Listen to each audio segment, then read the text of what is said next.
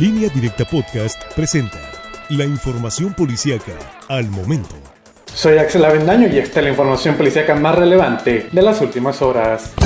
De al menos un balazo en la cabeza fue asesinado un hombre que hasta el momento se encuentra sin identificar y que presuntamente se dedicaba a juntar botes de aluminio. Los hechos ocurrieron la tarde de este lunes sobre una de las principales avenidas de la colonia Guadalupe Victoria al oriente de la ciudad de Culiacán. La víctima fue identificada con el nombre de José Raúl N. de 47 años, tenía su domicilio en la colonia Amistad y al parecer se dedicaba a juntar botes y vender bolsas para basura en el crucero donde fue asesinado, justo frente a una tienda de conveniencia y una farmacia. En el lugar las autoridades localizaron 4 casquillos de arma de fuego.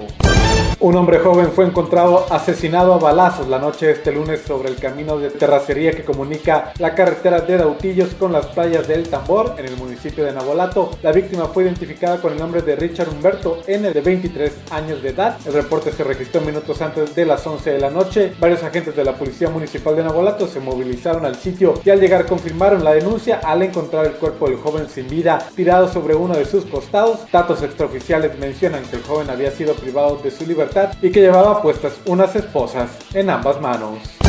Autoridades lograron identificar al hombre que fue encontrado asesinado a balazos durante la tarde de este lunes en Agua Caliente Grande, comunidad perteneciente al municipio de Choix. Se trata de Ramón F., de quien no se proporcionó la edad, aunque se dijo que es residente del Rincón de Agua Caliente en el mismo municipio. El cuerpo de la víctima fue encontrado tirado entre el monte a un costado del camino que lleva de la mencionada comunidad hacia el Rincón. Personal de la Vicefiscalía de Justicia en la zona norte identificó el cuerpo durante la tarde-noche de lunes, luego de que sus familiares lo reconocieran en una casa funeraria.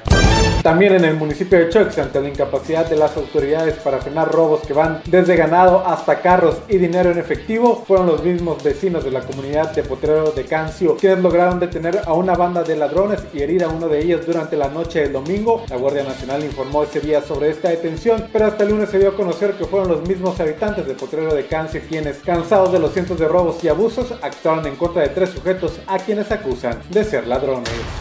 Más información en lineadirectaportal.com.